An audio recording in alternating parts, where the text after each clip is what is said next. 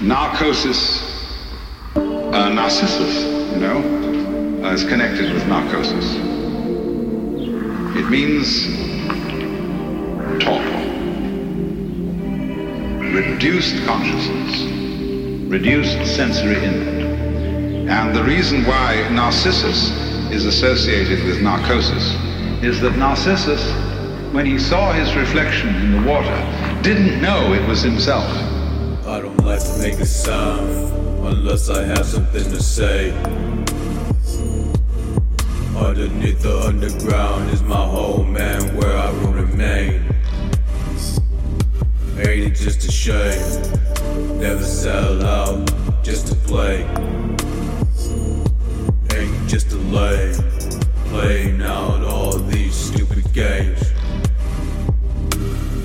Give a fuck, boy, if anybody ever hear my voice.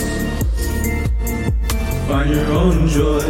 Don't be mad just because you're struggling to always make some real noise. That's a choice. You can play out your fantasy. I know you'll get scared, but this is not a dream.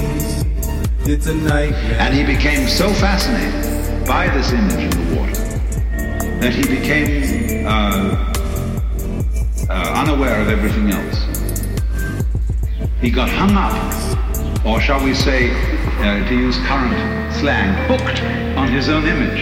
And he didn't know it was his own image. That was the only reason he could get hooked on it. So narcissus and narcosis are associated. And so the normal, the permissive narcotic in our culture is alcohol. And uh, other narcotics like opiates uh, exist. But you must remember that you can only correctly use the word narcotic of something inducing the state of consciousness which is torpor. Now you can do it by massage, by relaxation exercises, by hot tubs,